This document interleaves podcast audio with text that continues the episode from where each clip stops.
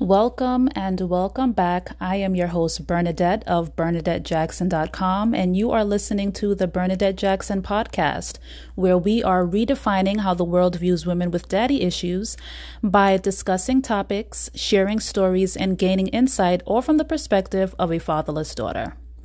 Today's episode is going to be my commentary on the episode of Iyanla Fix My Life with Lisa Raye McCoy.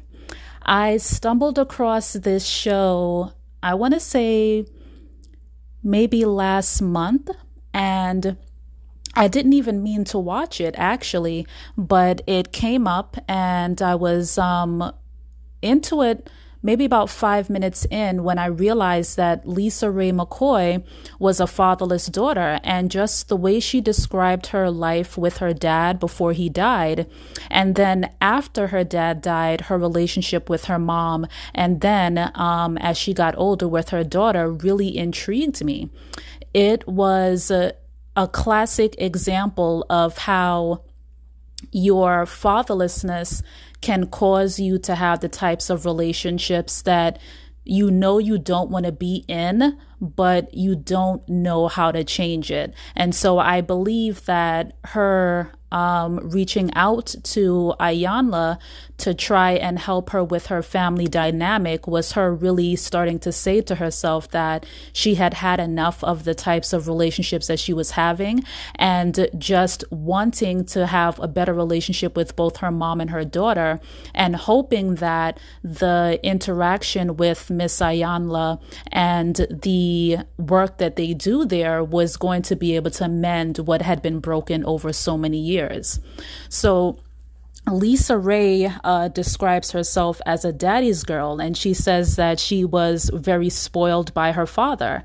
And I can tell just from the conversations with uh, Lisa and her mom, Katie, that her mother really resented her relationship with her father.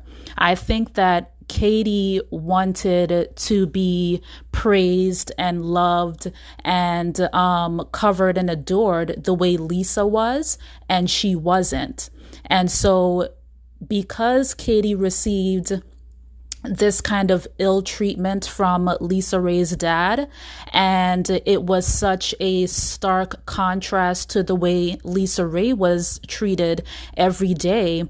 She resented her own daughter.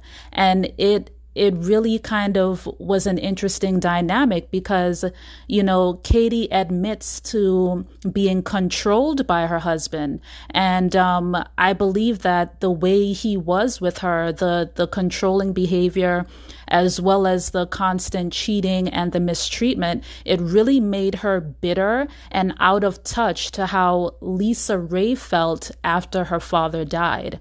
I think that because of the type of relationship that uh, LisaRaye's mom had with her husband, that she could not understand that Lisa Raye would have mourned him as deeply as she did. I think that um, she really projected a lot of her feelings about her husband onto her daughter. And I think maybe in essence really was just like cold and callous to the fact that he should have been mourned or should have been loved and adored at all because her relationship with him was nothing like what it was with Lisa Raye and her father. Uh, Lisa said that when she was young, uh, she didn't even understand the dynamic that her parents had. All she knew was uh, that her father always gave her what she wanted, and that anytime her mom said no to her, if she went to her father and asked her father, he would give it to her. And that is really all she cared about. And I don't know that she actually tried to, um, like play one of her parents against the other, but that's exactly how it happened because it really was just Lisa disregarding what her mom said and just going to her father anytime her mother said no. And because Lisa Raye's mom was controlled by her husband, anything that she said to Lisa in regards to discipline or how she wanted her to behave, if it was not in alignment with what her husband said, then it just was completely disregarded. And I think that the idea of her voice not being heard in that relationship and her continuing to have to endure the uh, the cheating, the lying, the control and then not even being able to parent the way she wanted to. I think it really took its toll on Lisa. So now as they are both um, adults they're both women lisa raye being um, an adult her mom being much older and uh, lisa raye's daughter kai when you see the dynamic of the relationship that they all have it's just generation after generation of women who have complicated relationships with their mom and who really just don't understand how to be vulnerable enough to get really clear about how they felt growing up and what might have been able to make the relationship so much better. So when we see the conversations that they have had unfold in the episode, it really does hit home how much a father not being in the home or being taken away from his daughter at a young age can affect every other relationship that she has.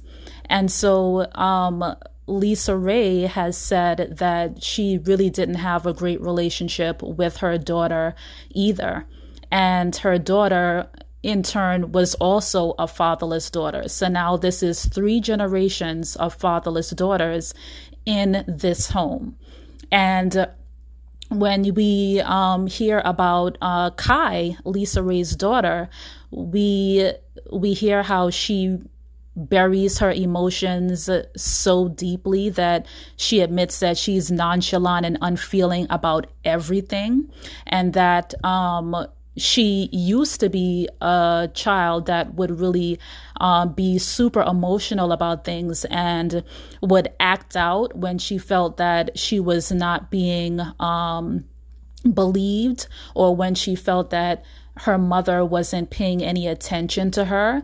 And instead of her mom understanding that her acting out was a cry for help, uh, she took it as disrespect. And in taking it as disrespect, she um, decided that disciplining her daughter would be the best course of action as opposed to hearing what her daughter was saying and trying to understand where the feelings were coming from. And so the first time that uh, Lisa Raye sent her daughter away um, was due to Kai maybe getting in trouble at school, if I remember correctly. And uh, I'm not really sure what was going on in Lisa Raye's life at the time. However, she felt that she just could no, no longer handle Kai's outbursts and her um, disciplinary problems. And because Kai looked at it as she really just wanted to feel loved by her mom and her mom was working so much that she just didn't have the time that she didn't know what she could have done that was so bad that it would have made her mother send her away. And so when she was able to come back, I believe that she decided that she wasn't going to be emotionally expressive anymore. And in doing that, she just grew to become super unfeeling and nonchalant in all of the things that she did. And it was, it was definitely a complaint from friends and family members. And I believe also significant others that she just didn't seem to care about anything at all. But when you hear Kai talk about her relationship with her mom, one of the the first things that she talks about is being sent away and not understanding what she could have done that was so wrong that being sent away was the only answer. And it didn't just happen one time, but it happened twice. The second time she was sent away, she was sent to a um, military school, if I'm not mistaken. And it was also around the time when Lisa Raye's career was really taken off. So she didn't have the time to, to be going to the school to speak to teachers or to the principal about what was going on.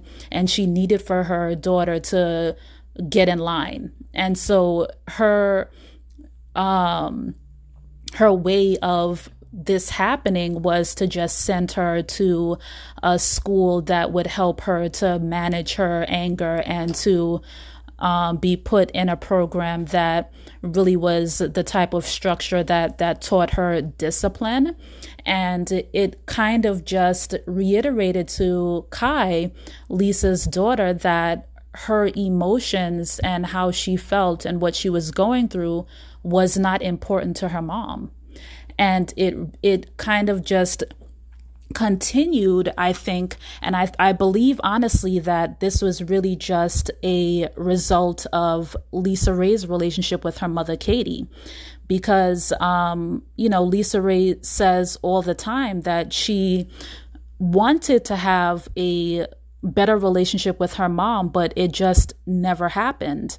And a lot of it had to do with the way Katie viewed Lisa in the relationship as a result of uh, LisaRaye's father kind of um, pitting one against the other. It's very clear when you speak to both, or when you hear both Katie and Lisa Raye speak about their uh, relationships with um, LisaRaye's dad, Katie's husband, that they did not have the same experience. It was almost as if they were talking about two different people. And because Lisa Raye had the type of relationship that Katie wanted to have with her husband, she absolutely resented her daughter. And I think that after her husband died, she decided that she was now going to be the one that was going to have all of the control that she had never had in any of her relationships. And it just kind of speaks to to really how she handled Lisa, especially right after her father died and in the years after that when Lisa was still grieving. Um, I believe that Lisa really would have benefited from having a more loving relationship with her mom. And I think in those years, those months and those years after her dad died, she really just needed the love and support of her living parent. But her mom, Katie, could not offer that to her because uh, I believe that she really felt that she was finally free from the oppressive relationship that she had had with her husband and uh, kind of, um, really had the idea that you know she was going to be able to to live her life for her now and that everything that she was unable to do in terms of uh, raising lisa the way she wanted to raise her she was now going to have the opportunity to do that. So um, she mentioned just um, always butting heads with Lisa in their relationship and there being a lot of resistance from Lisa with what um, her mom wanted her to do because it was so different than what she was used to. And it really just kind of goes to show you how when you deal with uh, trauma and when you deal with abuse, whether it's emotional or physical or psychological, it really does manifest in you the type of um, defense mechanisms and behaviors that make having a healthy relationship with a person, even if you say you love them, so hard. And I really like how Iyanla had um, sat each of them down to to kind of get their impression about how they felt about um, the other ladies, and um, also what their perspective was on their relationship with um, Lisa with her father and Katie with her husband. And when you hear them talk about it, um, you can hear the hurt from all of the women. They all were really hurt by both both of both of the women whether it was Lisa being hurt by both her daughter and Katie or Katie being hurt by her daughter and granddaughter um it it really just showed that all of them wanted the same thing and it was to be seen it was to be heard to be cherished and supported in the relationship and none of them were able to do that for each other because it just wasn't something that was ever um, mimicked for them. It, w- it was never something that was um, experienced. And so it, it was very hard for them to be able to offer that because their relationship had never existed in that space before.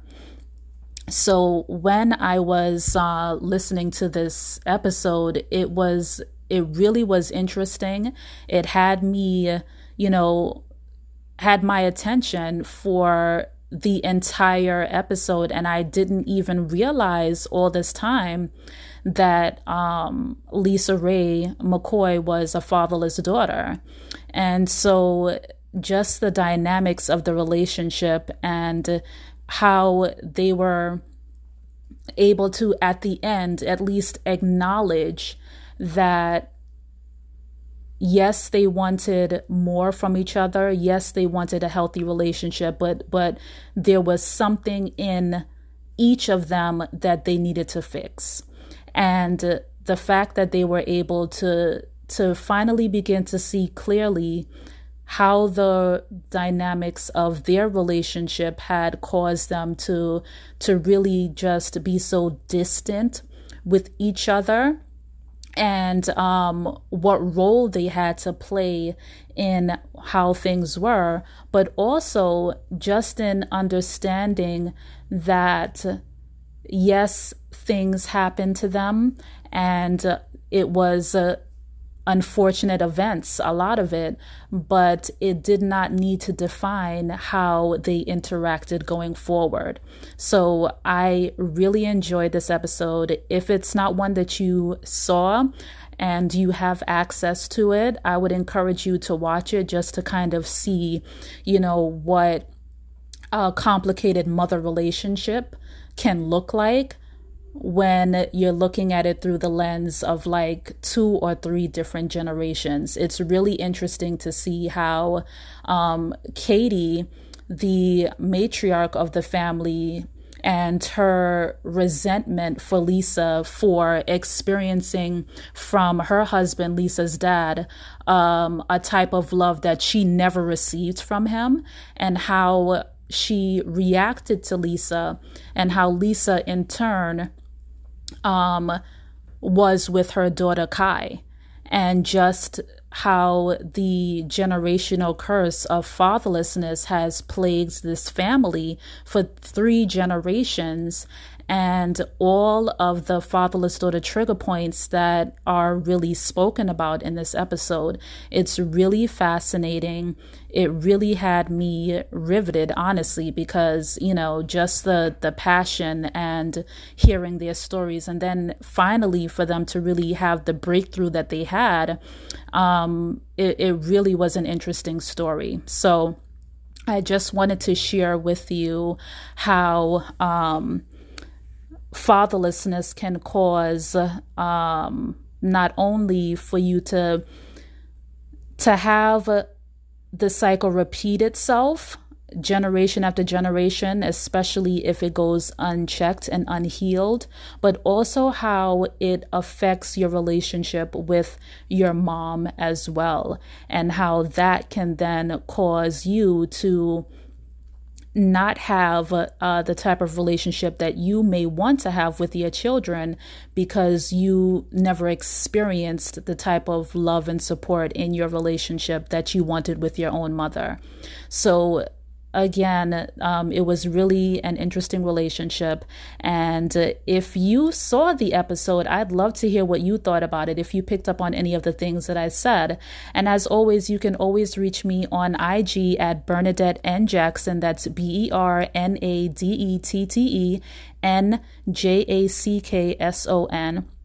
And you can also um, contact me through the um, How Can I Help tab on my IG bio.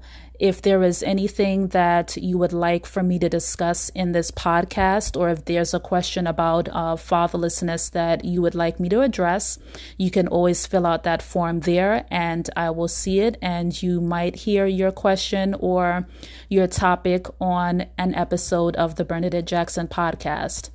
I'm your host, Bernadette. Thank you for listening, and I will see you in the next one.